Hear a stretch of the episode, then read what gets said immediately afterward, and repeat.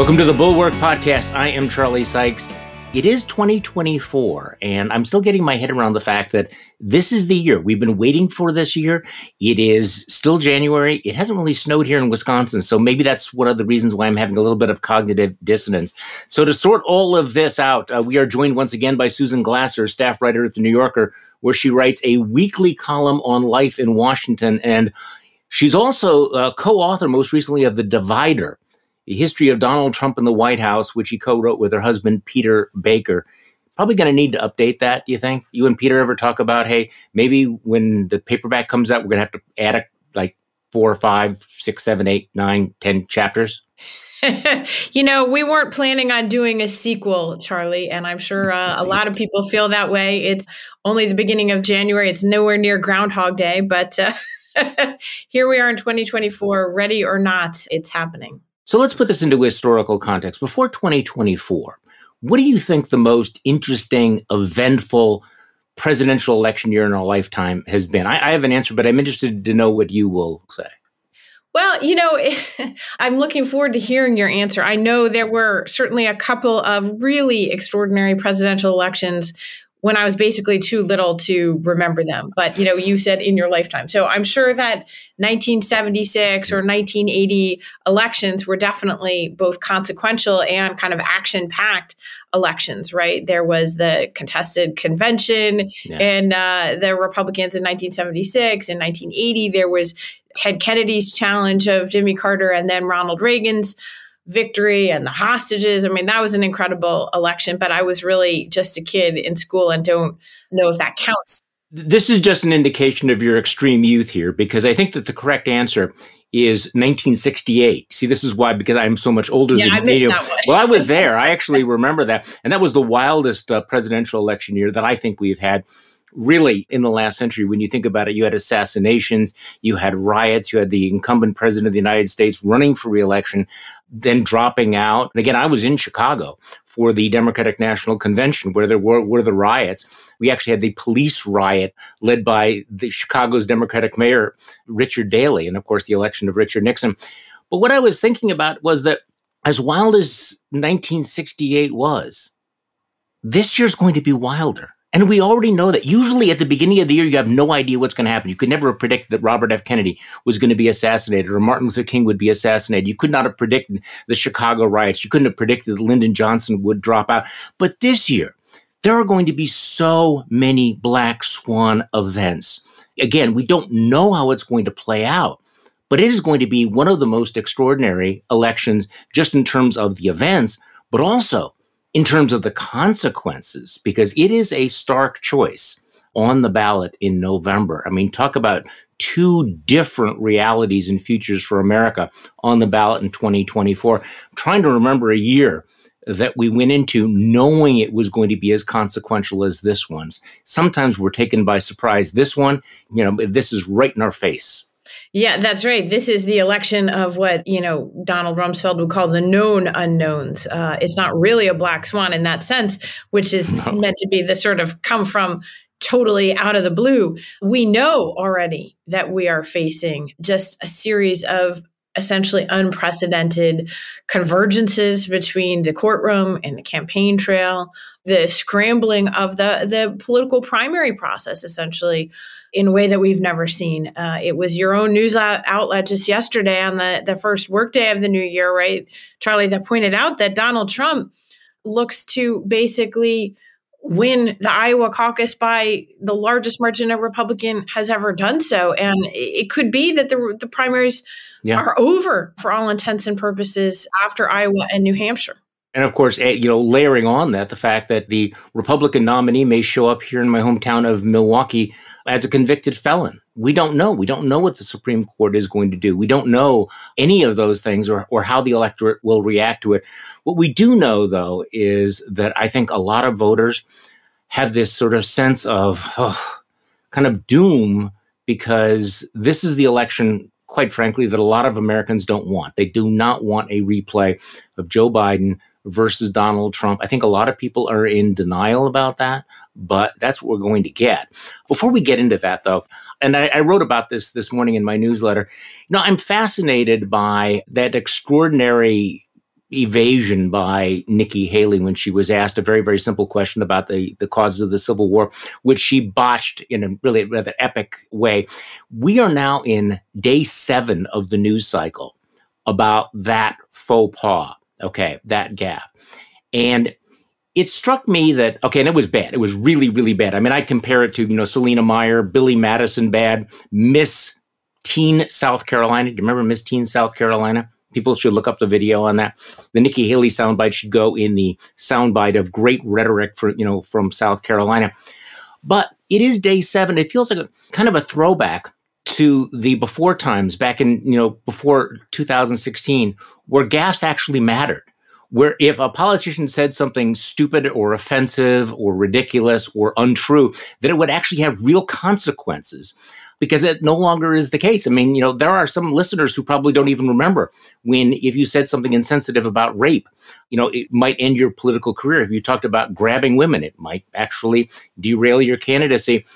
And so we've spent 7 days talking about Nikki Haley, which has been, I'm not criticizing that, but there is Donald Trump sitting there. The great reality of our times is that Donald Trump says something outrageous, outlandish, untrue, inflammatory every single day. And it's become normalized. We become numb to it. I mean, this is what Brian Klass calls the banality of crazy. How do we cope with that? Because I'm just going through all the nutty things that Donald Trump has said in the last 7 days, including telling people, you know, you should rot in hell, Merry Christmas, which barely registered like a shrug, and you were all obsessed about Nikki Haley. So this is going to be a hard year, isn't it, Susan? I mean, just to keep the focus on, to not be distracted by the squirrels when we have the orange wildebeest sitting right there. He's not going away. That metaphor is going to stick with me. Charlie, of course, you're right. You're right. You're absolutely right. This is an age in politics where there appear to be Donald Trump rules and then rules for everybody else. And of course, you know, for Republicans, they've enabled it. This is the mess that they have created. They have climbed into that hole that turns out to be a bottomless pit with Donald Trump, since we're doing metaphors. And, you know, so that's the world that they're living in. And, you know, in many ways, there's been this sort of pretend campaign, Potemkin campaign aspect to the Republican race all along, right? You know, there are all these candidates running, except they're too afraid of the real candidate to even criticize him for the most part. In fact, they raised their hand and Nikki Haley was shooting right up there in the first debate. To me, that was the defining moment that told me way back in August of last year, this isn't a real campaign. And these folks aren't even competing to be number 2. They're not competing against Trump. He doesn't have to debate them. He doesn't have to follow the same rules as them. You know, the entire infrastructure of the party remains at his control. It's essentially a 2-incumbent race that we are looking at right now. No, it is a 2-incumbent race. So let's talk about this, the Biden-Trump rematch. Now, you've written about this extensively. You gave a very, very interesting. So you were in Athens recently, and you gave an interview to a Greek newspaper, which I actually have here. So the two people who are going to be facing off, they're both elderly, but they could not be more different. So just talk to me about this contrast between Biden and Trump. You know, you talk about Biden, you know, being the creature of Washington. Trump's, you know, obviously a product of New York media and tabloid culture.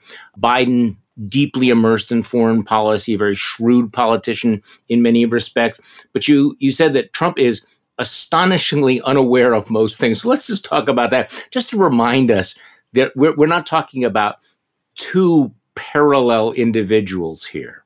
What is Donald Trump? What is he astonishingly unaware of?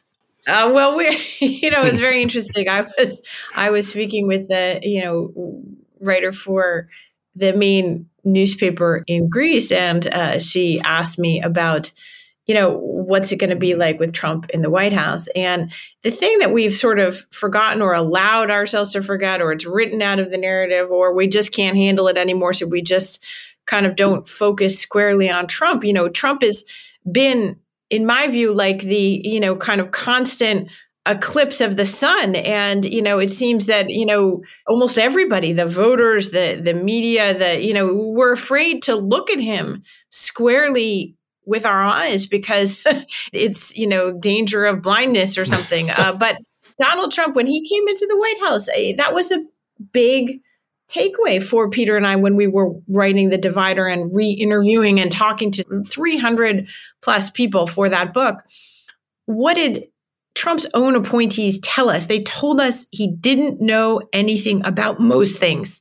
That's a quote from a senior White House official. That's a Republican, folks, a senior White House official in the Trump White House. He didn't know anything about most things. He didn't know who started World War I. He didn't know how America's nuclear weapons work. He didn't know the difference between the Baltics and the Balkans. And by the way, he confused the two the leaders of the three Baltic countries while they were sitting in the Oval Office with him. He was astonished and said publicly he was shocked to find out that Abraham Lincoln was actually a member of the Republican Party. I mean, you know, on and on the list goes. But it's important maybe to remind people of these basic facts. You know, I don't think of Donald Trump as a great thinker. I don't think he's particularly brilliant as, you know, the stable genius. As you point out, though, he is a very skilled and therefore very dangerous communicator. I think that a lot of folks have underestimated that ability. And again, it eludes me because I have a hard time, you know, listening to him. But talk to me a little bit about why you think that he is a dangerous communicator. A skilled and dangerous communicator. Absolutely. Absolutely. I think Trump is best understood as a sort of hybrid media / political figure. And, you know, in many ways, that was what he spent his time doing in the White House. That was another big and astonishing takeaway for us, I think, in going back and examining. Trump literally reimagined the job of president of the United States. He didn't go to the office in the morning and, you know, do meetings and, you know, oversee processes across the U.S. government. And he went and watched television. Mm-hmm. And then he tweeted about it and he mm-hmm. talked to people about it. And he spent his days either up in the White House residence or in the small private dining room off the Oval Office where he had rigged up as his own sort of personal media center. He spent hours a day while he was president, and of course, afterwards as well, watching television and reacting to that and seeking to create his own news cycle. One of the most, I think, important insights came from another Trump White House official who told me that having thought a lot about Trump, they had come to the conclusion that Donald Trump most resembled, remember the character in Willy Wonka and the Chocolate Factory? Mm-hmm. The little American boy who mm-hmm. wants to live inside the television.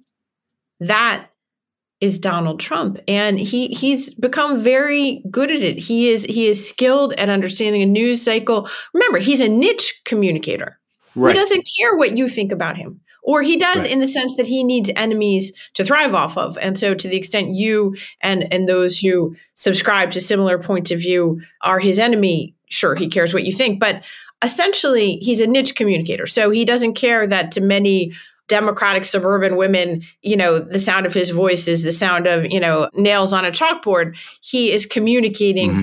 with his part of the American electorate, with his Red America. And he correctly understood in a way that so many people here in Washington, Republicans especially, got catastrophically wrong, the idea that he wasn't going to be exiled and disgraced after January 6th. He was going to come back. And here he is 4 years later, poised to reconsolidate power and control over his party. Well, let me ask you that. I want to go back to his TV and radio listening habits, but part of me thinks that Donald Trump himself is surprised at his ability to come back from that, because it is so unexpected when you think about it that even Trump, I think, looks in the mirror sometimes and says, I cannot believe I get away with this shit. I cannot believe that I've been able to pull this off. You know what I'm saying? When he first said that thing, I could shoot somebody in the middle of Fifth Avenue, he was kind of marveling at it. I think he still probably marvels at his ability to pull this off. But let's go back to his TV habits. One of the things that he has, and I've described this as his reptilian instinct, he watches Fox News, he listens to talk radio, he listens to Newsmax, and he figures out what are the hot buttons? What actually gives people the dopamine hit? And then he feeds it back to them. There's a feedback loop. At his rallies, he figures out what are the lines that get the biggest applause. And then those lines he repeats. And he keeps pushing the envelope to do it. And so if you don't listen to that media, if you are not deeply immersed in that media, sometimes it sounds like he's speaking a foreign language, but it is an emotionally attuned language to what the base is hearing and wants to hear, and he gives them what they want to hear. And this is one of his dangerous demagogic gifts, isn't it, Susan? Absolutely. I think that's a very important insight, Charlie. He is both a creature of his electorate, the avatar of the MAGA worldview, and also to a certain extent, a prisoner of it. Remember when he mentioned the vaccine, which, he was inclined to take great credit for, though he clearly personally had nothing much to do with it. He did take the vaccine. He understood it was the way out of the COVID pandemic. Mm-hmm. He mentioned it in 2021 at one of his early rallies, and there were boos. Donald Trump did not mention that vaccine afterwards, and he was afraid of alienating his base as well as responding to what it is they want to hear from him. So when he calls people vermin who are his enemies or immigrants coming into the country, when he says that he is willing to consider termination of the Constitution if he doesn't get his way and that his campaign is about retribution and revenge, he's doing so, and he can be and is fairly confident that his electorate will go with him. And, for me, that's always been the scariest thing, where others looked at January 6th and saw, oh my God, he's gone too far this time. And, again and again and again, the sort of corrupt Republican establishment peddles this idea and it gets amplified in the political press. And it's just BS. That January 6th moment was the shooting in Fifth Avenue moment. And, or to pick a different metaphor, it was the moment when Trump showed that he could take the vast bulk of Republican electorate in the country over the cliff with him. And having done so, he sort of blew up all the previous rules and he bound them to him even more fully. And, remember, for me, the signal moment in that whole horrible, 24-hour period was what happened, I guess at about 3:00 the next morning, which is when they finally finished certifying Joe Biden's electoral victory. And 2/3 of the House Republican conference went along with Trump's false, untrue, and really pernicious lies about the election and refused to certify it. 2/3 of the House Republican conference within hours of their Capitol being taken over. And so for me, I actually was under no illusions from then on. And I feel like it never got the proper attention at the moment. And also, it didn't happen immediately, though, because you had Mitch McConnell come out. You had Kevin McCarthy come out. What I think is really extraordinary, we're coming on the third anniversary now of January 6th, and you saw this new poll that came out, the Washington Post, University of Maryland poll, showing that Republicans now not only back Donald Trump, but they're very sympathetic to the rioters. And so this is like Barack Obama talked about the arc of history. Donald Trump has bent the arc of reality because we saw this in real time. We saw it on television.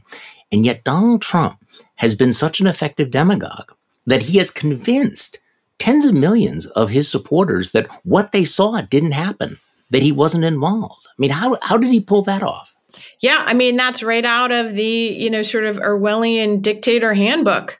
Right? Don't believe your own lying eyes. I am the only one you can trust. Mm-hmm. Donald Trump has said that before. You know who else has said that? Vladimir Putin. I am the only one you can trust. Don't believe your eyes. These are not traitors. They're heroes. They're martyrs. I was just joking the other day, and yet it's really sort of not a joke that, if Trump gets, returned to office after 4 years, he's going to be passing a national holiday. January 6th will be the day of the martyrs. I mean, he is making them, into the martyrs, right? It's not just revisionist history. It is the complete retconning of what happened. And you look at these numbers. People will say they were mostly peaceful. Look at the videotape that you know, Republicans no longer believe that Donald Trump, you know, instigated it. When it's, you know, this has been documented, it's been laid out. You have the words. They are ignoring the evidence of their own eyes. They're ignoring what Mitch McConnell said, what Kevin McCarthy said. All of the evidence is put out. And I mean, this is the real danger. You want to talk about a dangerous communicator, that Donald Trump has managed to transform an historical event that everyone shared in and saw, and to distort it almost beyond reality. And I'm sure that he's internalized the fact that I can say anything. I can tell people that up is down, that red is blue, that black is white, and they will believe it if it comes from me. This is, I think, part of the challenge in 2024, is to keep reminding yourself that if you're not believing this, you are not the crazy ones, because it seems so insane. Yeah. And, you know, for that reason, though, I have to say, I understand the impulse, right? And we're in the quote unquote primary season right now, but admiring the problem, as Barack Obama said, you know, is not necessarily getting us any closer to real insights about where this thing is headed. The Republican Party has been, for all intents and purposes, the party of Trump for quite some time, actually predating January 6th. And, you know, you can look at all the data points along the way. Remember that it was in the 2020 election that the Republican Party chose not to have any platform at all. It chose to be whatever Donald Trump said. And that was really, you know, for the first time that anyone could find in its history. There was no policy platform. There was just Donald Trump. So it's not really a revelation, although it's still shocking. And so we keep having to go back to this kind of foundational shock that the Republican Party is so debased and is pretend in all other aspects except in the mind of, you know, the man of Mar-a-Lago.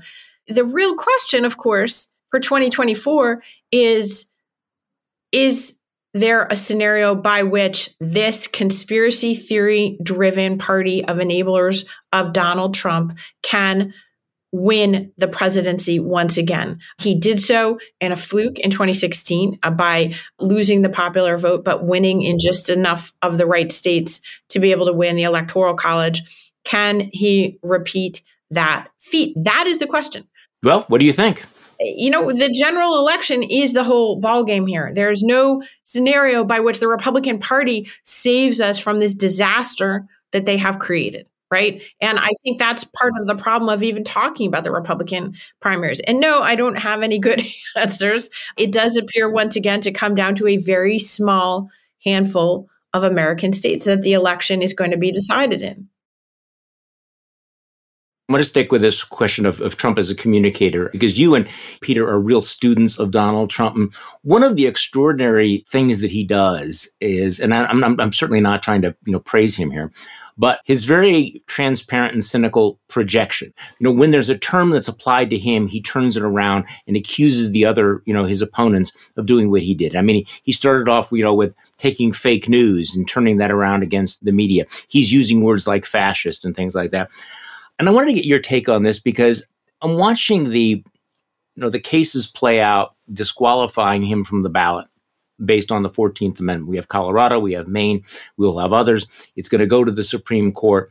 I confess to having very, very mixed feelings about all of this, because I'm very, very sympathetic to the arguments by people like Judge Luttig that the 14th Amendment, which, you know, bars insurrectionists from office, would apply to Donald Trump. I'm very, very skeptical about the way this is going to play out, both legally and politically. But what I wanted to ask you about was that I think one of the great ironies of 2024 is going to be that Donald Trump is going to, because this is his brand, he's going to recast himself as the champion of democracy. You have Democrats and progressives saying democracy's on the ballot. He is a threat to democracy. What you're going to see, I think, what I think the real danger is, particularly if more states try to kick him off the ballot, he is going to then take that mantle, not just of demagogic populism, but also of democracy, that it's anti-democratic to kick him off the ballot. And I think that you're going to see him use that kind of rhetoric. And I wonder how that plays out, particularly because I know that Joe Biden and the Democrats want to make democracy one of the cornerstones of their campaign. What happens if Donald Trump decides that I'm going to steal that? I'm going to project that I am the defender of democracy and that you are assaulting democracy because you're trying to deny people a right to vote for me. It's almost too easy for him. And my prediction is he's going to do it. What do you think? Absolutely. Of course. I don't even think it's a prediction. I think it's reality already, Charlie. Yeah. He has very clearly signaled and already used this idea that it's Democrats. This is what he tells his audience. Democrats are stealing your freedom, weaponizing the deep state against me, perverting the way the government is actually supposed to be run in favor of their own political interests, which, of course, is what Trump did when he was in office. And, you know, these tools of projection and appropriation are the tools that Trump favors in his political handbook. And, you know, remember that fake news, which was associated with him more than perhaps anyone else, he stole that. That was an act of larceny from Hillary Clinton and media analysts who used the term fake news in the aftermath of the 2016 election to point out how Trump and some of his enablers had functioned in the course of that 2016 campaign. Trump then very cannily, I think, seized upon that phrase, and now it's associated with him. He turned that on people, which, by the way, step back and think about it. This is a guy who the Washington Post found made more than 30,000 lies, misleading statements, untruths in the course of his presidency. And he's the one accusing other people of fake news, right? And so of course you're going to see him saying that he's a victim, because he's always a victim of whatever. And this democracy narrative, I think it already plays into what the Republican electorate is predisposed to believe. Remember that it was Republicans and Fox News, and, you know, they spent years saying that Barack Obama was some, you know, constitution-destroying tyrant in the making. And so that created all these sort of awkward contortions in 2016, actually, when they then had to flip and have the party support Donald Trump, you know, an actual constitution-denying autocrat in the making. So I think that rhetoric is going to be very powerful. And, you know, there's a big gap, as you know, between the kind of legalistic world of the constitutional lawyers and what happens when that gets translated into the political world. And this whole year is going to be about that clash between our kind of legal culture with Trump in the courtroom and our political campaign culture. So let's talk about Joe Biden, who is clearly struggling in the polls. His popularity is, well, I would say that he's polling below other presidents at this point in their presidency, and he's polling lower than that of the Democratic Party. So what is your read on why Joe Biden, his supporters and his defenders say he's been a really, really good president, or he's accomplished a lot, and yet he is going into 2024 with some of the lowest approval ratings we have seen? Well, that's right. I mean, look, Charlie, it's not simple. We tend to contort ourselves. Joe Biden, I think many Democrats and independents are the reason for these less than stellar poll ratings. It's not Republicans. They already weren't supporting Joe Biden. It's Democrats and independents whom Biden needs in order to win re-election. Why is that? Do they mostly dislike his policies? No, it's very simple. They believe he's too old, or they're concerned about his ability to carry out a second term. And he will be 86 years old at the end of that second term. And I think it's a lack of enthusiasm, a concern about his ability to take on Trump or Republicans. There's a variety of factors that add up, but really in the end, it's all under the simple umbrella of they're concerned about whether he should be president again for another term. Well, in your year-end column, you pointed out that Biden's theory of the case is, or seems to be, that only he's the only one that can defeat Trump. But obviously, that argument is harder and harder to sustain as the polling gets worse and worse. I guess the question is, though, does Donald Trump solve Joe Biden's problems? And by that, I mean, okay, so you have Democrats and young people, et cetera, who are not that enthusiastic because Biden is old. But when they are faced with the prospect of Donald Trump, does that re-energize the party? Does that turn this around? I mean, that's obviously what they're thinking in Wilmington. What do you think? Yeah, you just summed up, I think, what their strategy is, which is make it about Trump, make it a choice. Once it's a choice on Trump and not a referendum about Biden, Democrats will have no choice but to come home to Biden and looking at the bigger threat of Donald Trump. I'm sure that's true for the overwhelming majority of Democrats. The question is, in the 6 or whatever key states, will enough Democrats or independents stay home who he needs in order to win those states? And, you know, that's where the incredible risk factor I just keep coming back to of choosing to run again when you're 81 years old and anything can happen at any moment. There's a hubris in it. It's understandable. The office does that to most presidents of whatever party. And Joe Biden has spent essentially a large chunk of his adult lifetime seeking this office only to become a very unlikely president late in life. And, you know, of course he convinces himself, I am the only one who can do this because I'm the only one who's done it before. But I think it's an act of hubris. You said that this campaign is like Biden and Trump are competing in different elections. This is part of this post-truth world that we live in. What do you mean by that? Well, we've talked a little bit today already about the alternate realities for the Republican electorate, in which January 6th was a day of peaceful protest and, martyrs were arrested by the evil deep state in furtherance of the rigged election and the complicated conspiracy theory involving Venezuela, et cetera, et cetera, et cetera.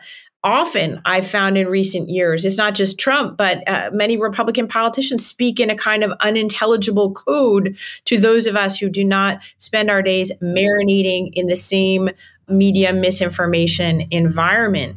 And, Joe Biden, meanwhile, there's a very compelling narrative that his core party supporters hear from the White House about what a great president he's been and, how responsible and the bipartisan infrastructure act and the, this and that. And my guess is if you offered that narrative to a garden variety, maybe not even a really partisan Republican voter in somewhere like Ohio or Montana, they literally would not know what you're talking about. They would be like, are you kidding me? There are actually people who think that Joe Biden has been this good, responsible, bipartisan leaning centrist president. Like, on what planet are you living? And so it's just taking this unfortunate political reality of two Americas, of blue America and red America, and, putting it on, kind of Trumpian steroids.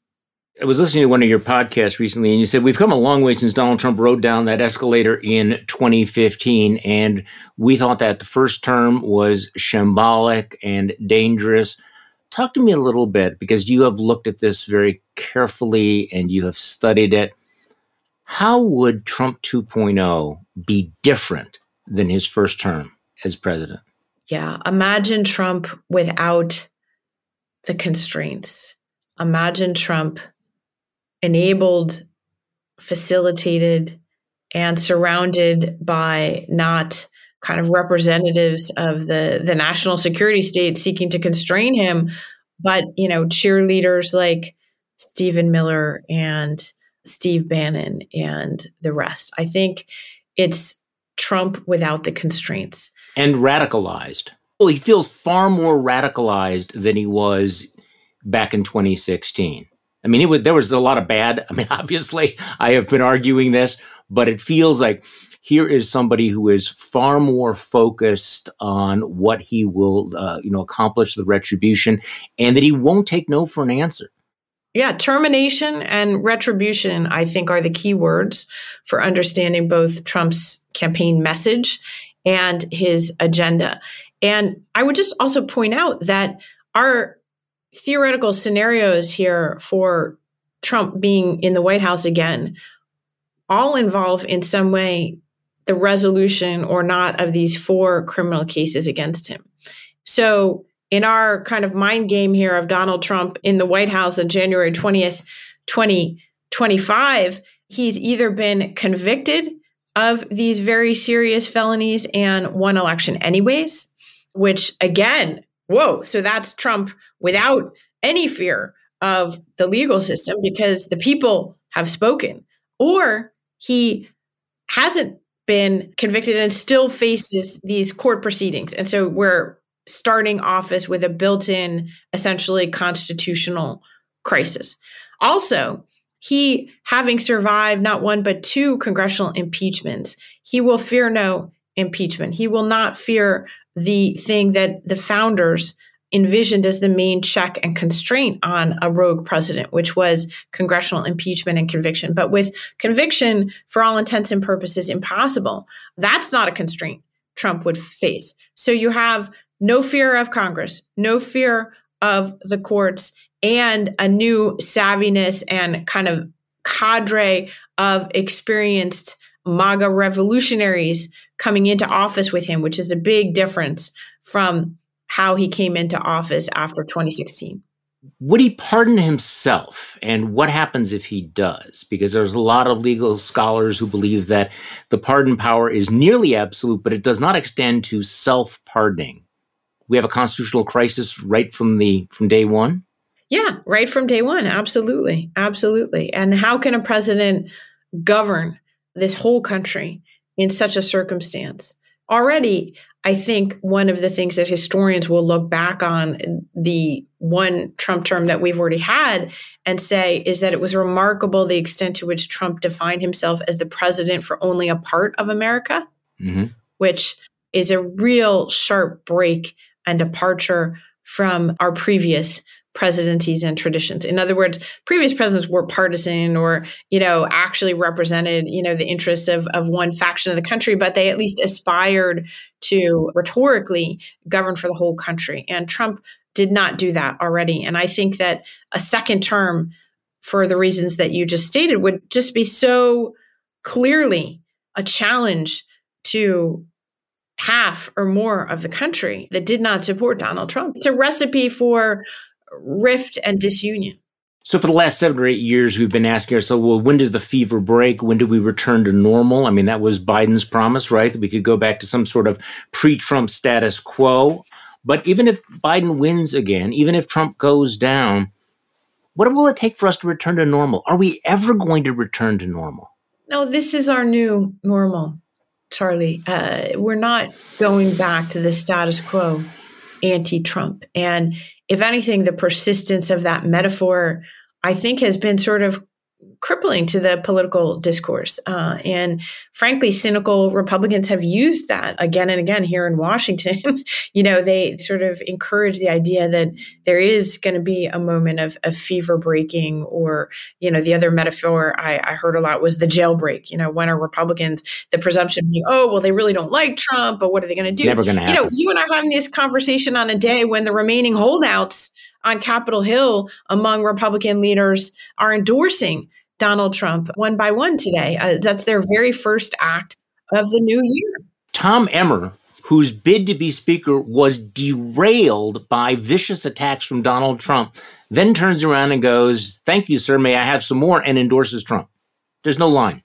Absolutely. What we have learned is we have got to let go of the fantasy of the fever breaking. We have to, the story of the last year in Republican politics is not the story of challengers emerging to Donald Trump. It is the story of how he has re-cemented his power over this party. To be a Republican today is to be in a state of, subservience and enabling of Donald Trump, who is truly a kind of generational figure for that party.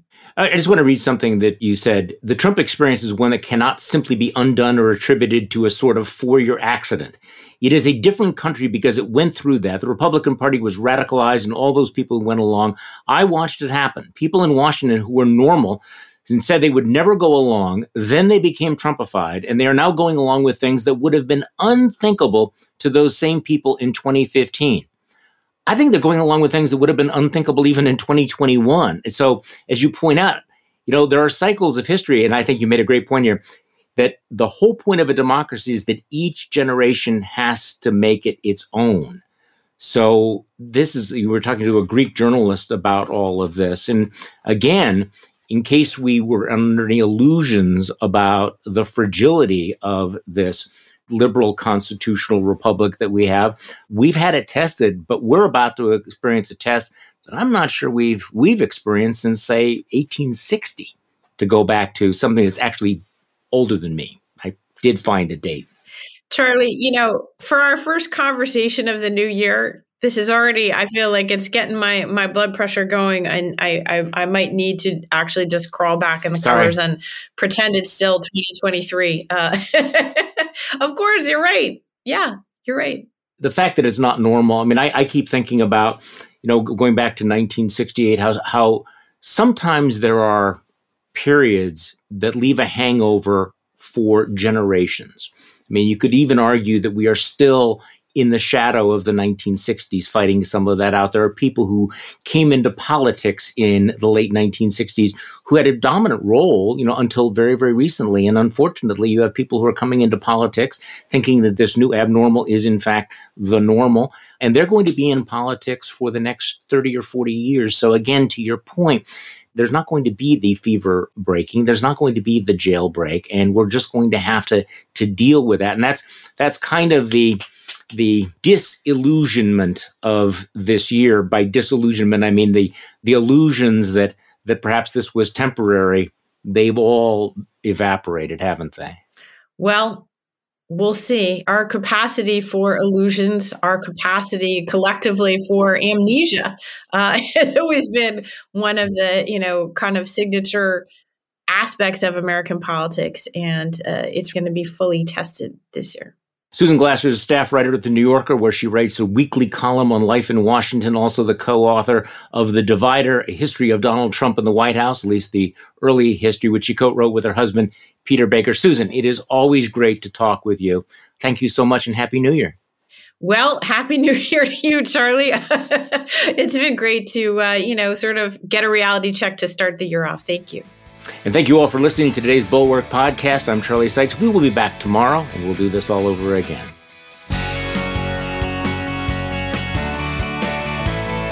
The Bulwark Podcast is produced by Katie Cooper and engineered and edited by Jason Brown.